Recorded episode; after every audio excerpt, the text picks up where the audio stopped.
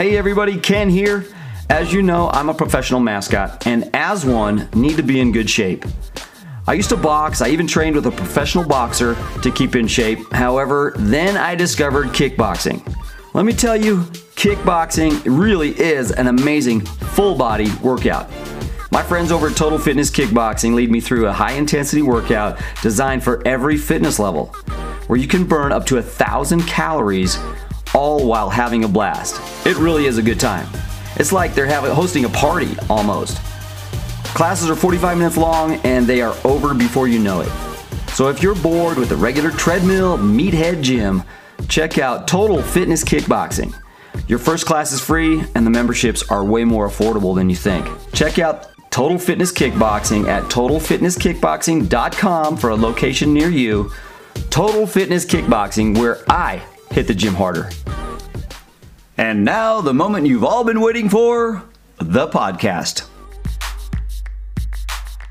So, Dave, this is Dave Raymond. Welcome to Between the Fur. Hey, Ken, how you doing, man? Thanks for having me. I appreciate it. I feel uh, uh, nice and warm in my big blanket of fur. So I'm I'm I'm actually literally between the fur right now. How's that? I love how you get into character. You know, you you you live whatever you do, man. Yeah, well, you know, I was I was muted for uh, 25 years. Now now I talk way too much. I love that. Uh, that's a great that's a uh, that's a great intro to this. Welcome to another edition of Between the Fur. I'm your host Ken, and it's mascot talk. Between the Fur. Man, it's so good to have you on. I, I'm actually really honored here. This is like having, you know, this is the grandfather of the, the the mascot world here. This is the former, the original Philly Phanatic.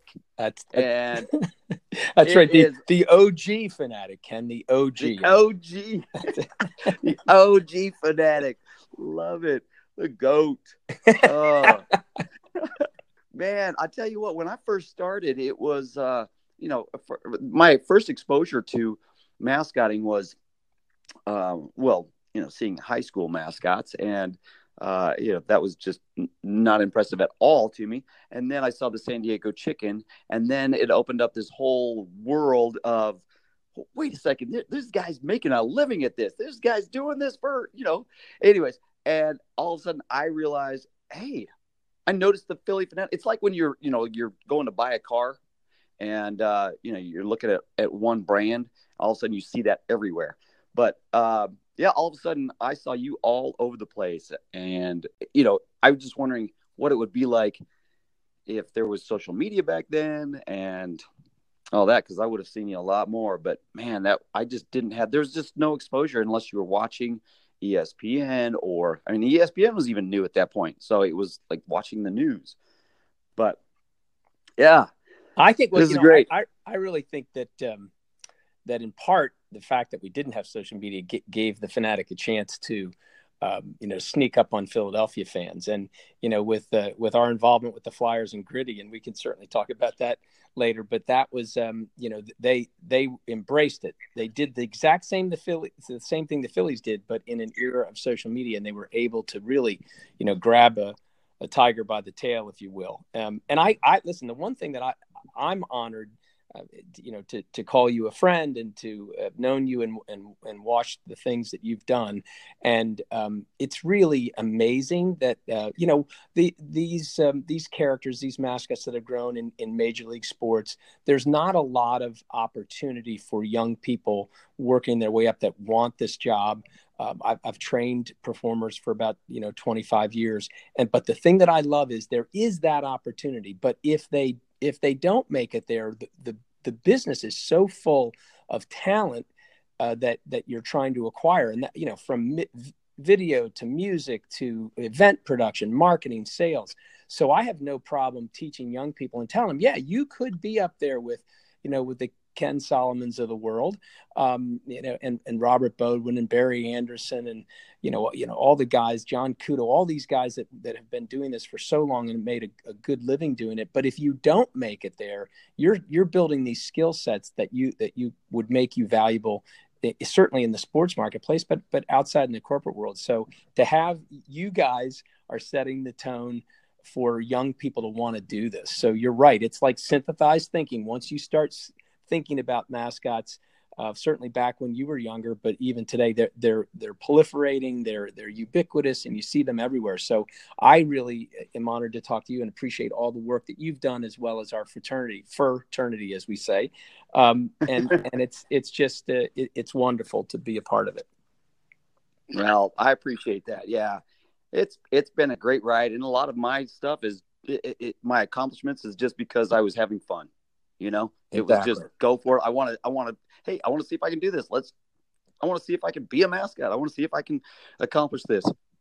So, and, and take, you know, take, take it to the next level or, you know, I don't know. I was always pushing myself, but you know, gosh, to have, uh, to have that many years and you, I mean, training and, and all this stuff, let's, let's, there's so much in your life. We could spend hours and hours on here and uh, i hope uh, we can we can jam a lot of stuff into this. So first of all hey starting out how did you get going in this? I think the the thing that really got me there was was being involved heavily in athletics. And uh, you know so the, the, the the simple story is this that i i grew up with a father who uh, was a local icon at the University of Delaware. He was he was there for 55 years. He was the head football coach there for 36 of those 55 years, and uh, he's in the College Football Hall of Fame. Uh, you know, very proud to say that he's in the top 15 winningest coaches in the history of college football. Now, and he he what? did yeah he did it at a division division two and then a division one double A school.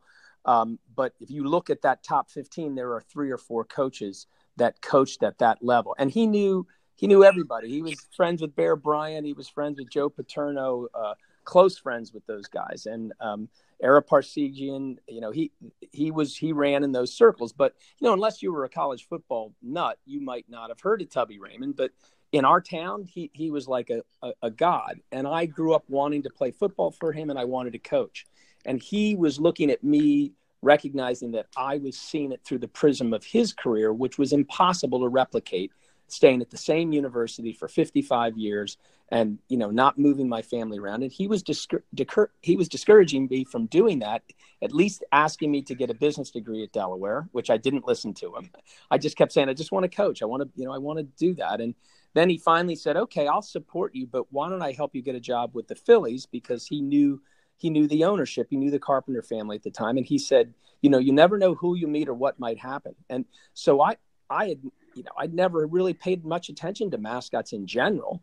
Um, and when I got to the Phillies and saw that I could and worked for two summers in 76 and 77, still going to school at Delaware, thinking, oh my gosh, I could have a job working for my favorite Major League Baseball team. I was meeting the players because I was I was in promotion, so I was working with the players at for public appearances and autographs, getting the autographs to fans, and uh, and I, I was sold. So in '78, when they said, "Look, I didn't know if I was going to have a job. You know, I was an intern, so I thought maybe the internship was over and I was getting ready to graduate, and they said, "Look, you can keep your job in, in 1978 in the summer. We want you to stay for all the games. You need to get go to New York and get fitted for the costume."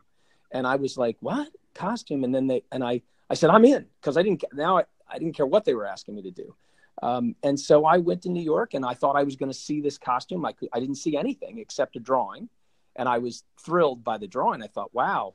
It won't look like this, but the drawing's amazing um, and then the costume was delivered um, the same day I was supposed to wear it for the first time, which is which is my story about how important fun is. And I um, I started getting nervous because I you know I'm going to entertain the same fans that booed Santa Claus and the Easter Bunny dressed like a Muppet, and you know thought uh, and, and my boss nobody and Ken this is amazing because you you know how things are scripted and and you go through approvals and you know you and you know you work hard to develop routines and all kinds of gimmicks and props and and I had the costume in no direction whatsoever. I didn't know what I was supposed to do. I didn't know what I would get in trouble if I did and I so I went to my boss and he told me you you got to have fun. Just if you, you need to go out and it was Bill Giles. He was a brilliant guy and the fanatic never would have been born without you know Bill's brilliance. And he just said go out and have fun. You know, if you're not having fun, the fanatic won't be funny and if it's not and the fanatic isn't funny, isn't going to work in front of our fans and you know, he I ran out of his office all excited, thinking this is going to be great. I'm getting paid to have fun, and he screamed G-rated fun, G-rated fun. so it's like, a, okay, all right, I got it. You're right. You, there, there, the, there is one parameter. Yes, I, I, knew that. Then I said, okay, there's going to be editing. I, have got to work inside some sort of a box. Um, but it truly kicked off the fanatic. I mean, 40 years. He's been around for 40 years. So, um, 40 years. Yeah, and and actually, Aubie. I just found out that Aubie of Auburn celebrated his 40th anniversary this year as well. So both the fanatic and Aubie are are the same age. so uh, wow, yeah, it's it's amazing, and and so it and and two performers really. I mean, we have we have. Uh, uh, let's call them backup best friends of the fanatic. they are uh, they've been there for 25 years. T- two of the young men that have have supported uh, you know getting the fanatic in and around the community and doing a lot of community events. And um, you know and when tom leaves they we've got a young man who's going to become the third best friend of the fanatic. So it's so it's been um, it's been amazing. Well what a tradition you know? I love how your team uh, the, the the phillies actually have have embraced it as a, you know an icon you as... hit it before. Brand is that you know respected it as a brand. I, I think that and all of the all of the teams that that we know uh, i think the nba in general does it the best. I mean they have leadership in new york that goes evaluates and gives awards to game ops and to mascot development and production. And you know and and that means that they care about it. And the the teams that are, are uh, have um, you know have have uh, leaders that understand recognize it. It's the strongest branding tool you can imagine. So you know in sales in general if you make an emotional connection to somebody they're going to buy from you. So whether you're b2b or whether you're direct you know to consumer if you can emotionally connect to your potential customers you you will form a bond where they will willingly spend money on your product mostly because you've connected to them emotionally. So imagine if you had a tool that could go out into your community and not only would they be listened to, they'd be embraced physically and emotionally embraced. And then the, and those would be customers and future customers. Would you not invest heavily in that in that sharp, uh, successful marketing tool? Well, you would if you knew it was there.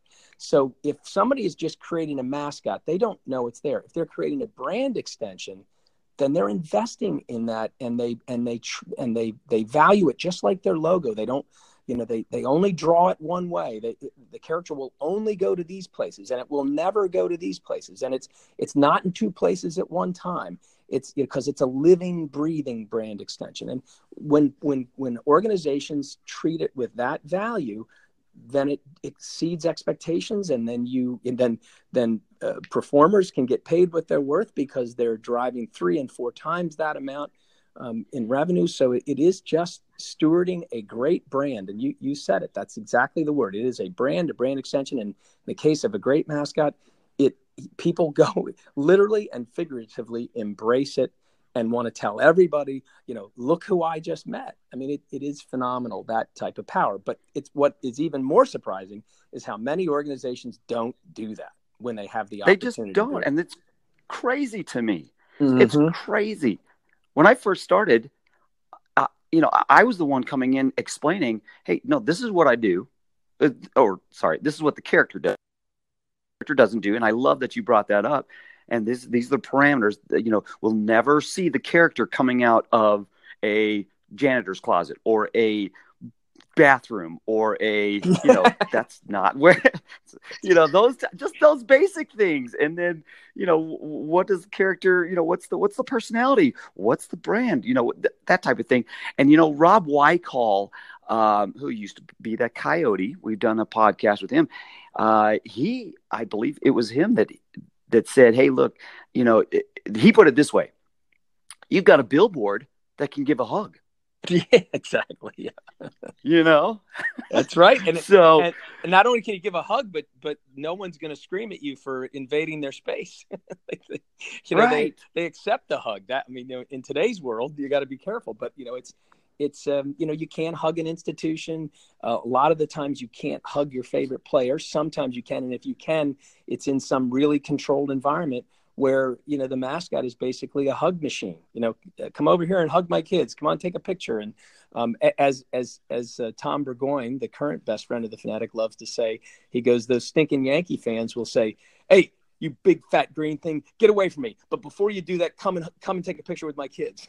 so it's like like even even the most hated rival or or, or organization will will embrace you because you can make their kids happy. That they'll even let that brand cross into their you know beloved sports brand because you know it'll make the kids happy and that that's an, another powerful part of it right totally agree that's amazing well so eh, eh, you know tell me you know eh, back then you were creating this whole character you were creating this this this brand uh the you were creating a personality uh those types of things tell me some of your memories of, of that type of stuff.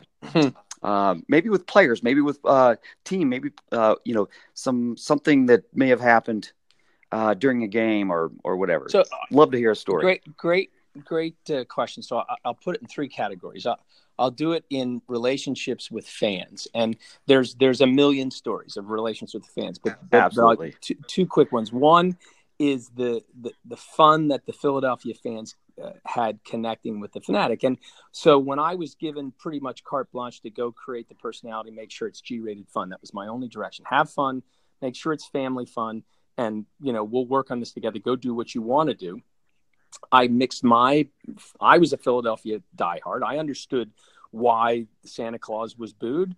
Uh, he was booed because he didn't he didn't he was a lousy santa claus so you know, he, didn't live up to expectations and the, and the easter bunny got booed because it was supposed to go up in a hot air balloon and the weather wouldn't let the balloon go up so they, they booed because they were expecting more out of the easter bunny so my thing was okay i'm going to do what they expect of me which is all of the things that phillies fans are passionate about, and that's about the, the gameplay, not interrupting the gameplay, being a part of that.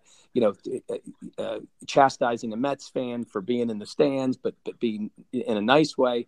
So I I mixed all this together with Three Stooges and and cartoons and and a lot of music and dance, and because that's what I loved. And and if you talk to anybody who does storytelling or about develop, de- developing a successful brand, is you've got to put some of your own truth into that. And and I was allowed to do it. So the personality gets to gets accepted by the Philadelphia fans, and then once that happens, you you almost you almost can't ruin it. So the, the so I'll give so I'll I'll, I'll put the so let me let me let me preempt this. I, let me jump in here real quick though. I, I just want to hit something. I want to make sure that people know that the what is what you're seeing in a costume or what you're seeing in a performance or whatever of a costume character is really an extension of their own personality unless you're Disney. Yeah, that that's true. Right? Yeah, especially it, if you're it, brand new. If you if you start from scratch, yes, absolutely. Yes, it is. It is. It is that person's personality uh, on on steroids or, or on you know not not steroids. Yeah. On. yeah, not just, real, not uh, literally steroids, right? Not literally steroids, but but the, but the analogy fits. Yeah, and and yes, so, and yes, yeah. So so if you get the if you're lucky enough to to start from scratch you do you you get to develop that. And and that's another reason why i think i had so much success because i wasn't really railed in in any way. Uh, you know of course i would make a mistake here or there but but the phillies would sit down with me and we'd we'd, we'd work it out together. But but to hi- highlight what you know the the beauty of of phillies fans loving the fanatic there was one guy on sunday who he sat up in an area where every time i was done working the seventh inning I would usually leave from the area that was below his seats. And he has a he was a big leather lung guy, um, and he would he would he would stand up just to get my attention, and it was every Sunday. So you know how many Sundays? Probably uh, I guess 10, 10 to eleven Sundays in a season, and he would stand up as I was about to leave, and he said, "Hey, this ain't the Muppet Show. This is a Phillies game. And so I would then, he would yell at me like that. And so I would run up and abuse him because he would tell all his family and friends, look, watch, I'm going to. And that that is the connection that virtually everybody in the stands had was they felt like they knew how to relate to the fanatic. They knew how to get him to react. And, and so, so that, that is the heart of what the fans' relationship was with the Philly with the Fanatic is that he was an extension of them, and and they were and you know and and they were an extension of him at the same time. And it so that was that's the, the story about fans and and i've got a million stories about fans. Um, the the uh, the community good you know going into um, uh, you know going into a, a, an environment where someone isn't feeling well or challenged in some way and how great the Fanatic was at, at delivering a few minutes of distracting fun with them and the thing i remember the most is about uh, a young man by the name of Kevin, who was a um, who had dealt with leukemia most of his young life, and he he had been to the brink of of losing his life at least four times. He was involved in this golf tournament of which you know I played in, but came as the Fanatic, and the Fanatic was involved, and and I got to know him and his family very very well. And uh, unfortunately, he lost his battle, and the family called me and said, "Can you come over to the house and be with us?"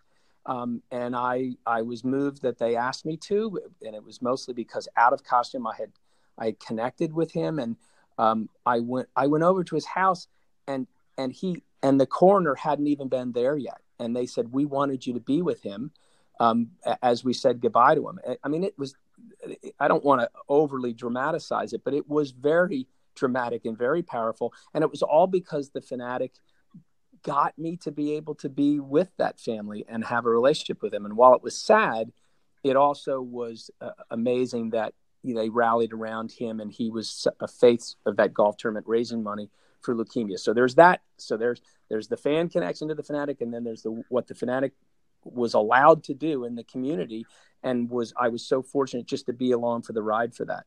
Um, and then then finally, in terms of celebration, um, in 1980, after we won the, the, first World Championship that the Phillies had, um, and uh, and beat the Kansas City Royals, we we had a uh, you know this big parade in Philadelphia down Broad Street, and they put the fanatic on a flatbed truck uh, all by himself at the end of the parade, um, and and seeing that, you know, the, driving down Broad Street, getting all the way to JFK Stadium, uh, which is now a park, you know, a beautiful park that's across from the new ballpark, but it was a big 120,000 seat stadium filled with fans, and and you know probably a a million fans at, at, least that day, and being a part of that was, you know, I'll never forget that. I can, you know, I'm sitting there at the wake of all the people as the parade has gone through because I'm the last, you know, uh, the fanatic is on the last flatbed, and so those three elements, and inside of each of those elements, I could tell you a hundred stories, and that, and it gets to, and it's in my heart, it's in my mind, um, and each and every day, uh, people will come up and find out, you know, you know who I who I am and and what I did, and they all have a story about how the fanatic is connected with them and continues to connect with them. So by extension, I'm I'm still living some of those stories through you know through Tom and and the Phillies. They've been gracious and kept me as part of their family, and and uh, so uh, you know we could have six podcasts on you and I relating to the same stories because everything I'm saying to you, you have your group of stories that fit right in those three categories. Well, and I, I, I've just been sitting here just listening and soaking this all in because you know to ha- to have that you know to go back to the, the the the the boy with leukemia I mean to have you connect with the family on that level on that emotional level where they want you to come over before the coroner mm. gets there it just says volumes I mean I can't I can't even I mean leaving that on a leaving it that story as it is just says you know volumes, and I can't really even comment with, to that. But uh, except for this simple fact that that I have had those those connections, and they're priceless. It's just unbelievable how you know you can make a, a connection on a completely different level than most people can, and eh, you know, and then and then they get to know you, and and and it's uh um, and then you can take the relationship further and, and things like that. I, I, I still have you know connections with with families and friends that uh, um, over the year you know that started yeah. day one and you know and, and it's your job. Um, it's your job. That's what's amazing. and it's, it's your job. Yeah, yeah, and i'm getting paid yeah, for it in the first just, place it's, and it's out of and, control how how amazing the opportunity is. Yeah.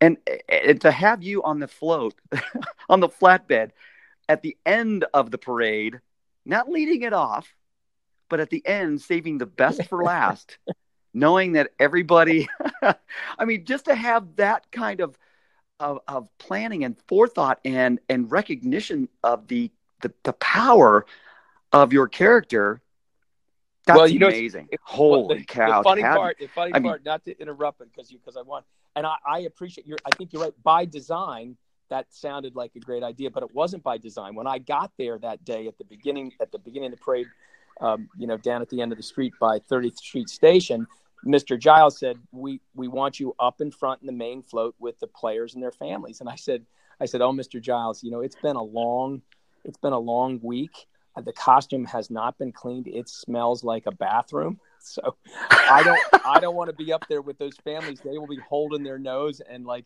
won't be able to join themselves. And I said, what about you know? Is there any place I can be where I'm where I'm not? I don't have to be squished in with people because they're not going to be happy. And of course, Mr. Giles understood that. So he said, well, we brought a couple of flatbeds that in case a flatbed broke down, we could replace it. So we'll put one of those flatbeds in the end of the parade. Will that be okay? I don't want to put you in the back. I said, no, no, that's great because no, no one has to smell me.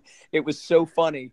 Uh, and then you're right. Gotta be kidding me! I thought that was by no, not by design, smell design. Uh, so, so, but I appreciate that because I think that's the way it worked out. You know, I think at the end, it kind of, you know, looked like they had done that, and it was like the final you know goodbye of all to the fans who had waited all that time and and then we're gonna and then followed the whole parade i mean I, I, was watching this sea of people just following the whole parade to the end of broad street where they were going to file into jfk stadium and um, you know we there's a great picture of tug mcgraw holding up the, the, the philadelphia daily news with a, a, big picture saying we win on it and i still have that picture and and um, you know and i have that actual newspaper as well um, that's sitting in a box. I haven't even displayed that. So, um, you know, it, it, it, was an amazing time, and uh, and and anybody, any organization who's won a championship can tell you those stories. But no, not by design.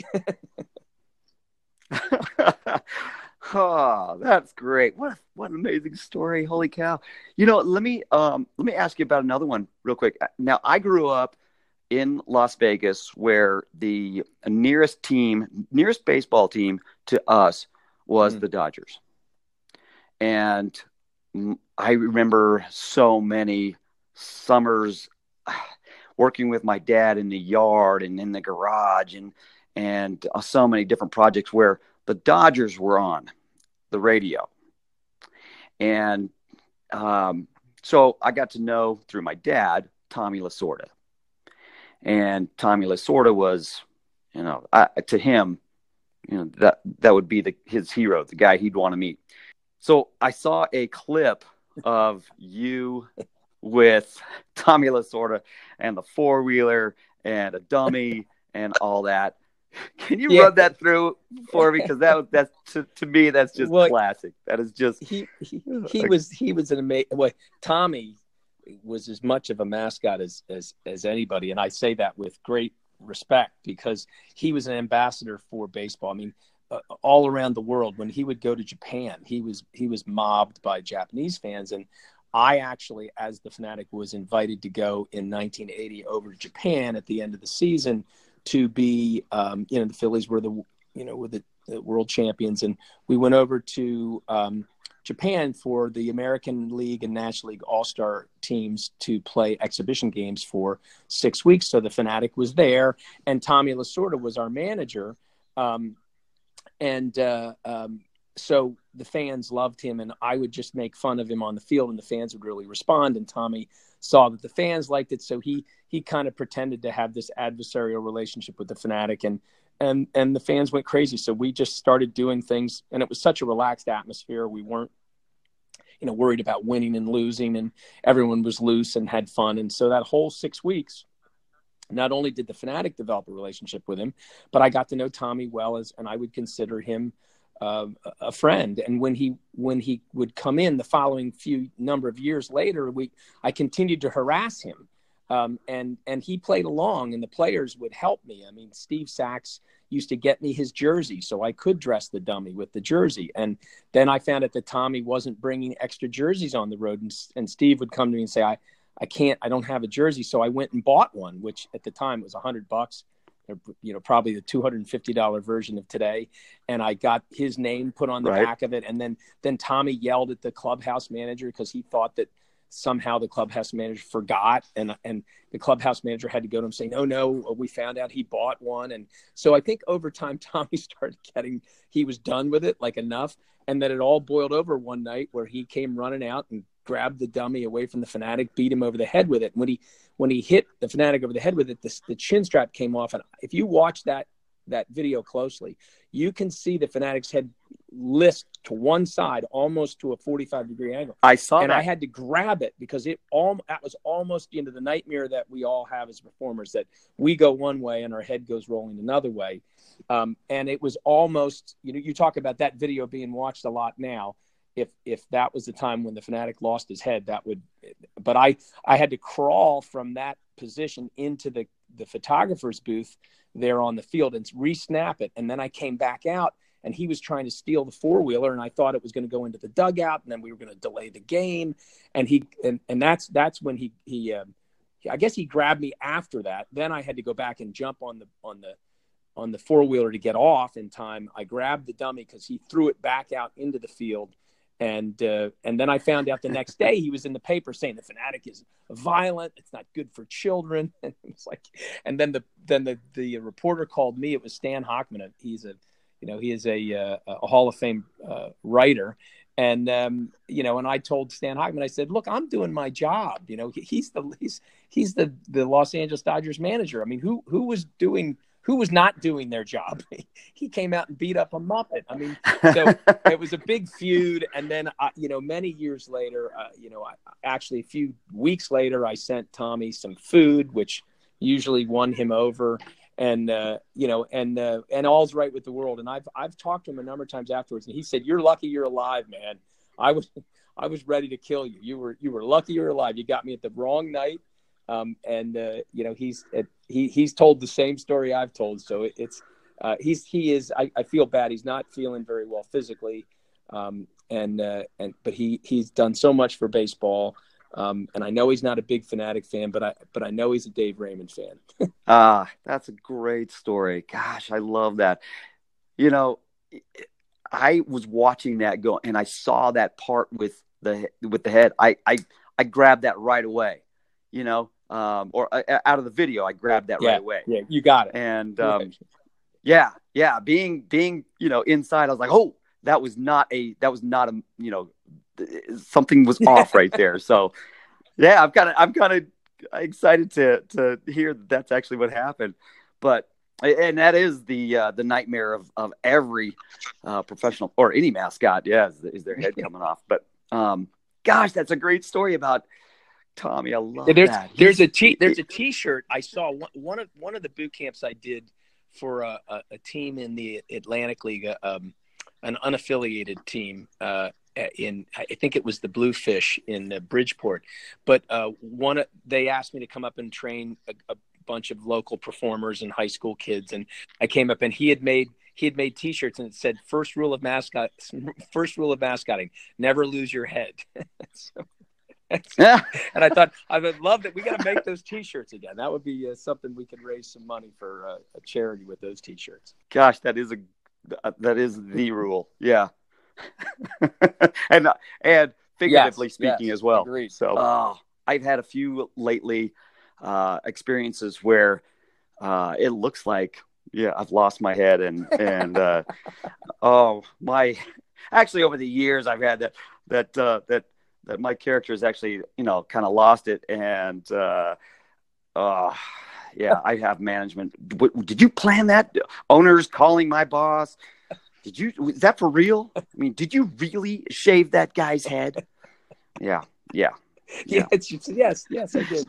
Did you really cut that man bun off that guy? Yeah. Yeah, yeah. I did. Yeah. Oh, that's great. Yeah. Anyways. So, um, well, uh, Dave, love the stories. Um, gosh, and we could go on and on about those. Um, tell me though a little bit about, um, you know, retirement. I'm I'm looking at this. This is coming up. This is like, you know, I'm kind of, uh, I'm I'm I'm approaching the edge, so to speak, and So tell me what that's well, like. It's been it's been it was actually a very smooth transition, and and, and I think that Tom Burgoyne, who is one of my best friends, played a really great role in this. I I knew, like we all know, that that being a performer is not unlike being a, professional athlete in that physically you just especially the things that you do. I'm not i was not that skilled from a you know from a gymnastic standpoint. I mean if i did a forward roll i was thrilled. Um, i could do a forward roll and a round off and i thought oh my gosh look at me uh, so so i wasn't i didn't abuse my body as much as you guys do but um, but i knew that there was a limit and i was looking at that and there and the phillies would have been kind enough for sure to continue to include me in the organization. But I, I knew when that happened, I was going to have to take a pay cut. And the more I looked at it, I was like, well, I think I'd rather take a pay cut on my terms. In other words, as an owner of, an, of my own business, I know that I might not be able to pay myself what the Phillies were paying me, but I would be building a business. I would have rights in terms of ownership of a character, et cetera. So I decided to leave the Phillies when I still was able to perform, and I continued to perform. Um, you know, about eight to eight to nine years after I left the Phillies in '93, um, and um, and I started to, you know, I wanted to build on a business where I could get paid after I was done performing, and so I originally started a business with um, the people who made the Phanatic because I saw that the Phanatic was being hired by any organization that wanted entertainment. They didn't care that I was a Phillies character. They just they wanted entertainment, and bringing the Phanatic, a well-known character, helped them in their desire to have great entertainment every night. And I was one of the solutions they could hire. So I, I, I created a character with, uh, you know, with the partners that the people that created the Phanatic. I went around on the road for uh, about seven years. And then after that, um, and I still wasn't, I still wasn't earning money out of costume, but I, I had ownership in a business which that business ended and I um, had the rights to go out on my own. So I started Raymond Entertainment in 2000, and our our focus then was teaching people how to build great character brands. We coined the term character branding, um, and um, and away we went. And even through a difficult economy, Raymond Entertainment's still there. And um, and then it all you know it came together with the Mascot Hall of Fame, which is which is the thing that we're all really proud of. A you know a shrine for uh, to really highlight in a fun and silly way to highlight the power that characters have. And um, so I, have been very fortunate, very lucky, uh, great guiding leadership from my brother who was in the in um, the finance world, and he helped me with a business plan and. Um, and and my previous partners in, in helping pave the way for for me to grow as a business person and so you know unwittingly I was a performer and unwittingly I was an entrepreneur I just it wasn't something that I really planned for. But it's ironic that my dad told me to get a business degree, which I didn't listen to, and then I end up, you know, being a business owner of a couple of businesses, and and uh, so, you know, it, it's really been feet to the fire, learning. Uh, it's it's been amazing, and the the thing that I've talked to some of my brethren, and including you, about the transition is really about continuing to follow what you're passionate about, and and and I learned very early. I lost some money in a business that I I, I knew nothing about, um, and in, before I retired from the Phillies, and I was going to say I'm going to create this business, and I knew nothing about it. I lost a lot of money, and I went, okay. First rule: get involved in a business that you know. so that's key. Um, you know, really well, and I've been I've been an entrepreneur since since 2000 or since '94. So um, a lot of luck and a lot of mistakes, but but now I think I finally figured it out just in time to retire. right. Yes, at the ripe old age. Well, I, uh, yeah, no, I love that. And I, uh, I, a lot of these guys I feel bad for who, um, and, and some of some you've mentioned, um, in this, uh, in this podcast have not prepared and not had a backup and, uh, you know, unfortunately, uh, have been, um, you know let go or or whatever and uh, have you know have had to like you said get their feet to the fire real quick. And so you know i don't know. I i for me i'm looking uh, ahead and and i realizing by talking to you and others and others that uh, there's there's life after. I've lived my uh, uh my career. I've lived this character uh, day in day out. And it's it's uh, it's kind of weird to think of of not and you know not putting everything into this and not waking up in the morning going hey you know what? I just had an idea. I'm going to put this to paper and and uh, you know let's let's let's let's get this on the on uh, in front of people as soon as possible blah blah blah. Anyways uh, pro- you know what props am i going to need? What you know on and on and on. But um but you know i've actually started a couple businesses myself. And so hopefully when this is all uh, done i will be able to you know just make a good transition and and and be able to uh, continue and keep my uh, keep my imagination and my creative juices flowing. So good job with that. Hey, hey by the way, um, one I want to mention one of the characters that you have recently uh, developed or helped develop yeah, is Gritty. Gritty. What a big success Gritty that's Mania. been, huh? Yeah, it's it was a you know wonderful collaboration, which you know by definition people come together that have great skill sets they leave their ego at the door and everybody contributes and that that's really what happened because you know we were hired to do to come in design for them create a character get that design approved get them to the right builder find them the performer and, and help steward some of their initiatives uh, with with some input. And we came in and started doing all that great relationship with the team. We we uh, we got them aware that you know there was going to be a lot of negativity. And um, and then as we were doing the designs matter of fact there was a lot of support inside the committee for for a, a focus of one of our designs. And and my leader who was running the group said listen there's a lot of uh, it looks like they're moving towards this particular design and it and i just would really rather have more of this monster character. And i and i said fine. So we drew some monsters and and and and I thought we did a pretty good job. I mean, uh, you know, Tom Sapp is our designer, and he's been in the business forever. He's he's brilliant, and, brilliant. And so he designed my character. Yeah, I, and he's done so. I mean, from from Sparty at Michigan, and and uh, um, you know, and, and Georgia. Um, you know, so so they, you know, he's been he's been here forever. He's, we've been friends for a long time, and we've been working together for for over um, 15 years now. But so so we weren't scratching the leader's itch, and he was fr- concerned because he had a majority in his group wanting something else. And he said, "Do you mind if I bring in, you know, this Brian um, Allen from Flyland Designs? He's really kind of monsters or that type of edgy stuff." I said, "Yeah, bring him in." And they started showing us his drawings, and I went, "Oh my God, these are great!" You know, and and uh, you know, I, I know Tom was was was thrilled that they you know, we got them to yes and it wasn't our design and and that's okay because, and so we went from there because uh, we we fulfilled our promise. We tell them from the beginning we will get you to yes. You know what whether it's us doing it or not we're going to get you to yes. And and that design resonated with the whole group and we went from there and i i got them a builder here in norristown who who i love. She's amazing uh, and they were able to go into the studio and collaborate with her every day and and from the design on paper to what they finished had a few changes. They rolled it out at the please touch museum because they wanted everybody to know this is for for kids. At least that was the the comment. I knew with the performer and this guy being so good on social media plus he was a great physical performer i knew he was going to entertain adults too. We just didn't say that. And then they they rolled him out at the arena after that he slipped and fell on the ice. People booed him a little bit. He was getting killed on social media, and he wrote back on social media as the character. Uh, why didn't somebody tell me the ice was this slippery? so, so, he was just he nothing nothing that he did.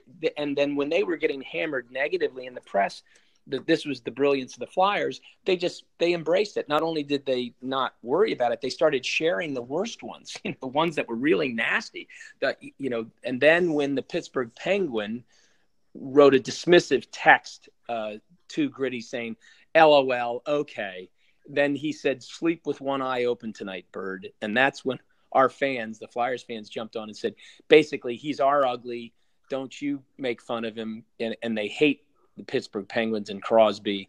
And that started a lot of like a Twitter war. So it trended on Twitter. And then the professional comedians got a hold of it. And then that's when it took off into the stratosphere where uh, you know, they they've estimated now with with tracking that he's delivered the Flyers over two billion dollars of free advertising. So uh, the Flyers are selling product; they can't keep product in. he the, the, I feel bad for the performer. He's getting hammered. he needs you know in the costume every second. He needs to go somewhere. Uh, they're they're they're driving an amazing amount of revenue um, that probably pales in comparison to two billion dollars of free advertising, which is you know he's the gritty is a is just a juggernaut uh, both from a business standpoint, branding, and and from a Flyers fan passionate acceptance, which would never have been thought of. And it's all because the Flyers listened. You know, they brought a lot of times they'll bring you know us in, and I'll I'll say, hey, don't do this, and then they go, you're right, you're.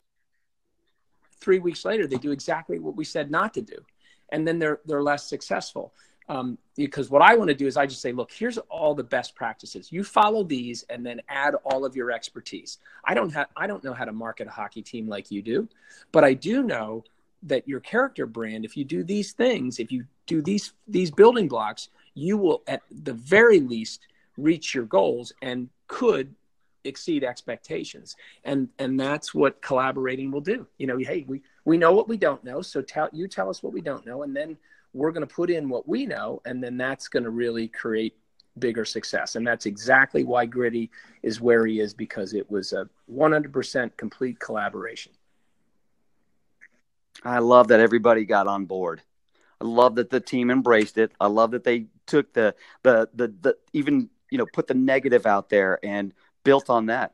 I love the whole story behind this is just from a mascot's point of view, just unbelievable. I mean, just really exciting. And yeah, I'm sure he is the I'm sure the, the guy that plays the character is uh just pulling his hair out we, exhausted. We probably got to have an intervention. You know, three or four of us need to go, you know, travel to his house and say, okay, we're here for you. you know, rub his, yeah, rub his exactly. shoulders a little bit and say, look, everything's going to be fine. Just hang in there.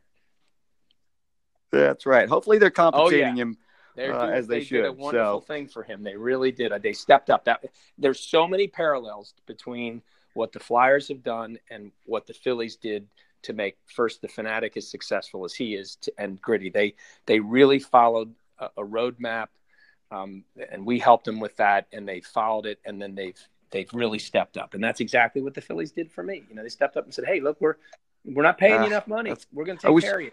That's that was the greatest thing. Oh, see that's the thing i wish uh, we could somehow package and yeah. uh, get out there to I'm everybody trying, you know hey look appreciate it man uh, that's great well and i you know it, it's funny looking back on my career i've had some real um, uh, interesting moments in the media and you know some some real mishaps in character uh, one out of out of uh, out of costume that uh, hit the news pretty big, and uh, luckily, uh, you know, my team has has embraced those situations for the most part.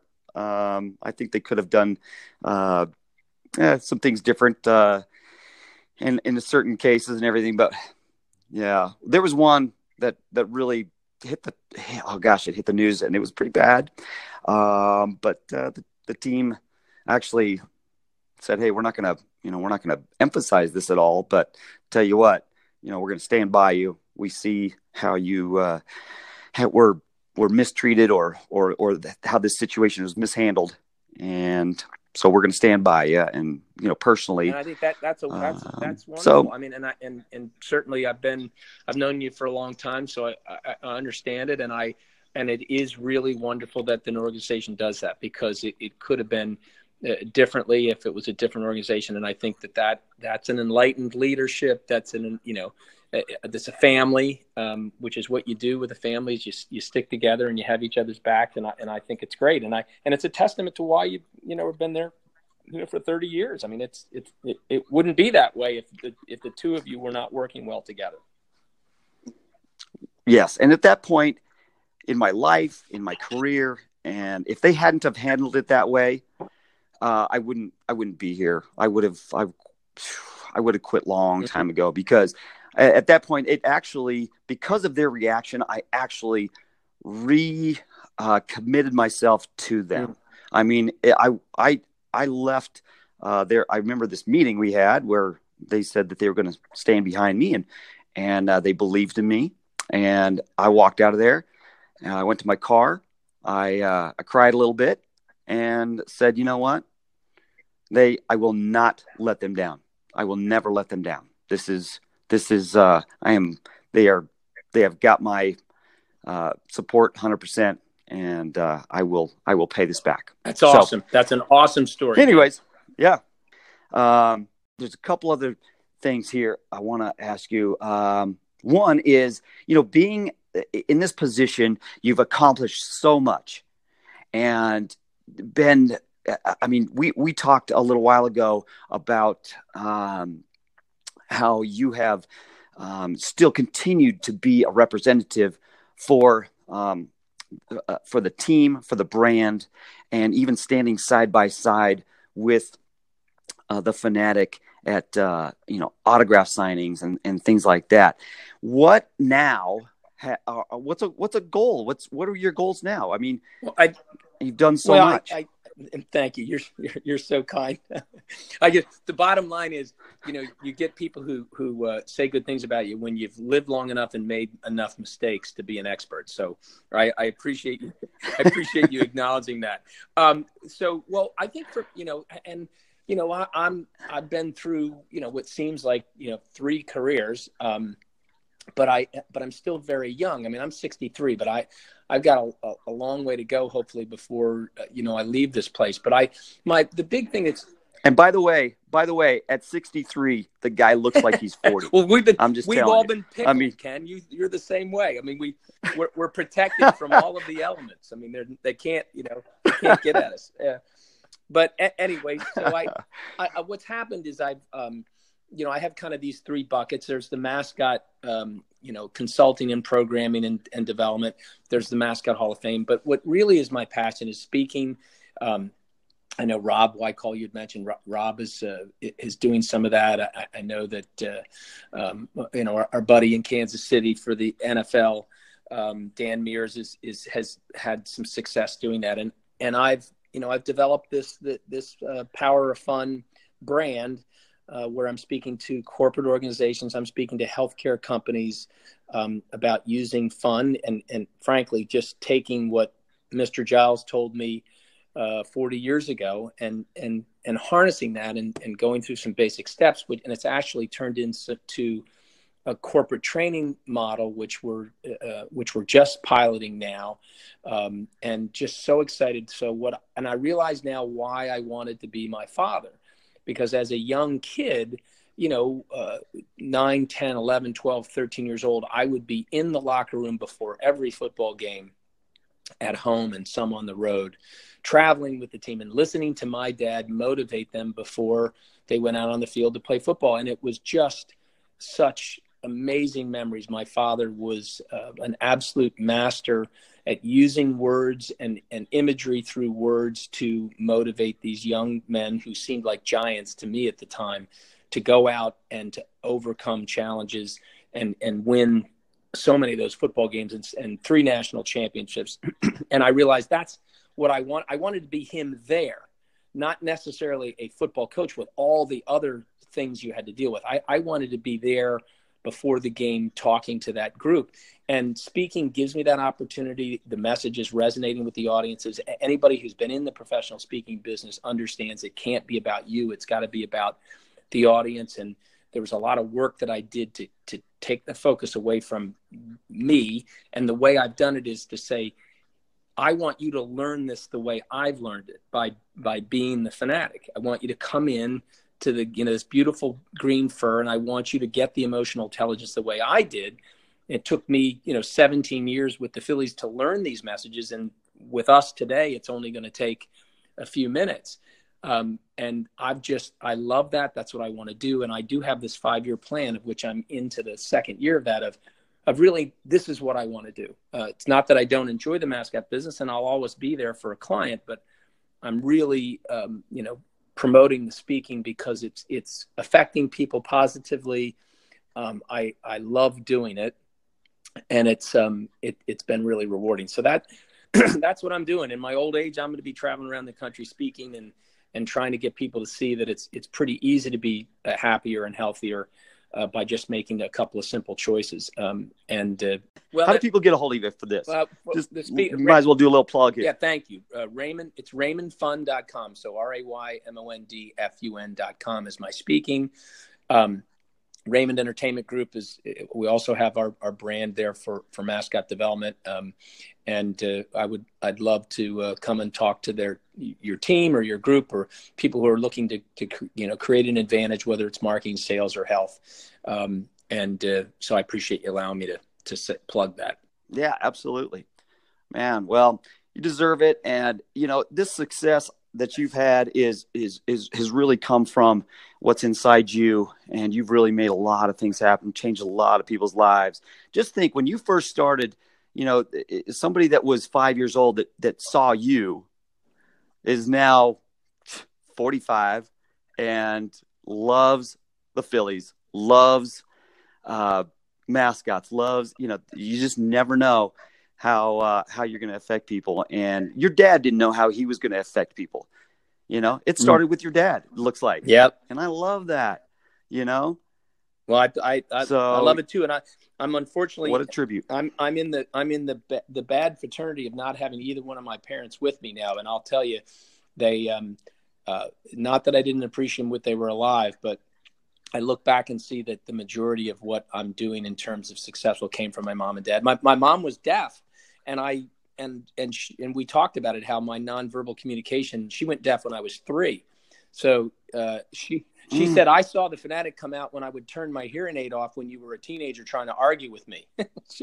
I'd turn my hearing aid off and you'd go crazy. You'd start dancing around, go, ah! you know, say, "Don't turn that off. You promised me the car this weekend." And you know, my mom just would turn her hearing aid off and shut me out, and and you know, let the nonverbal communication fly. So uh, so my parents really I, appreciate your comment that it comes from me and that what what came what comes out of me really is a direct result of of my parents shaping that. So um, I was lucky. That's great. You know, I have to share something real quick. Nothing, you know, I don't want to take from that story at all because that's that says a lot. That really says volumes when you know it, it just the beginnings of your life. You were meant to be uh, this character and this and this person. Um, I had a similar I had a similar situation. It wasn't a, a, a forced type of thing, but when I was very young uh, and starting to talk, or when I should be starting to talk, uh, I actually didn't. I didn't talk for uh, until my parents say till I was almost five. Wow.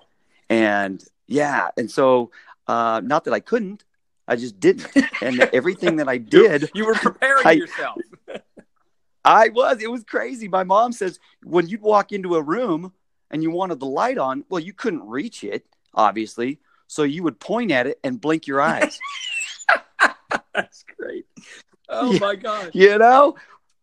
So, you know, then somebody'd come over and turn the light on for me. All right. That's awesome. There you go. Worked. Yeah. This, so this is my son. this is my son. He doesn't speak much, but he'll he'll show you what he needs. Exactly. You'll know exactly what he wants. That's right. that's great. Just trust me. That's awesome. Uh, that's a so, that's a that's a story you need to tell. I, am assuming you probably have. That's that's a great story. No, that's the first time I've mentioned that on the on the podcast here. So, yeah. But, anyways, uh, Dave, I sure appreciate you being on, man. This has really been a pleasure and uh, really brought me back to to to the basics and the roots and, and things like that. And then also given me uh, a, a, vision of the future. And I, I, know that when I'm done with this, it will not be the end.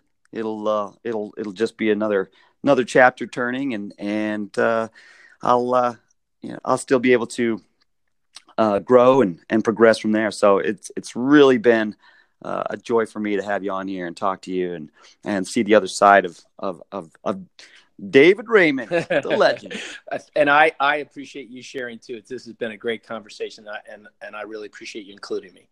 Well, anytime do this again. So, oh, and I'm also looking forward to coming out to the the opening of the uh, uh mascot Hall of yep, Fame. Our, our, our inaugural and, induction. tell ceremony. me, tell me when that is again. It's, it's uh, the 14th. Yep, inaugural induction ceremony, the 14th, 15th, yep. and 16th. Um, excuse me, the, the 13th, 14th, 15th, and 16th, Friday, Saturday, Sunday in June of this year in Whiting at the Mascot Hall of Fame. We're going to have and have as many of the Mascot Hall of Fame inducted characters there to celebrate the induction of four characters. It'll be um, Penn State, uh, Tommy Hawk, uh, Benny the Bull, and of course that that wonderful uh, slugger, the lion from the Kansas City Royals. Uh, so, uh, gr- four great characters, deserving characters, to be inducted. They're they officially have their heads hung in a in an inflatable way in the in the lobby, which is in, in, in that those are our busts. We don't have marble busts. We've got floating inflated heads, which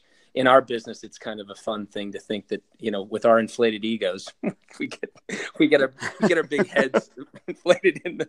So there's something funny about Very... that. I didn't mean mean for it to be that way, but it's but I'm getting a lot of laughs. Like, oh, you just you're just taking it from the performers.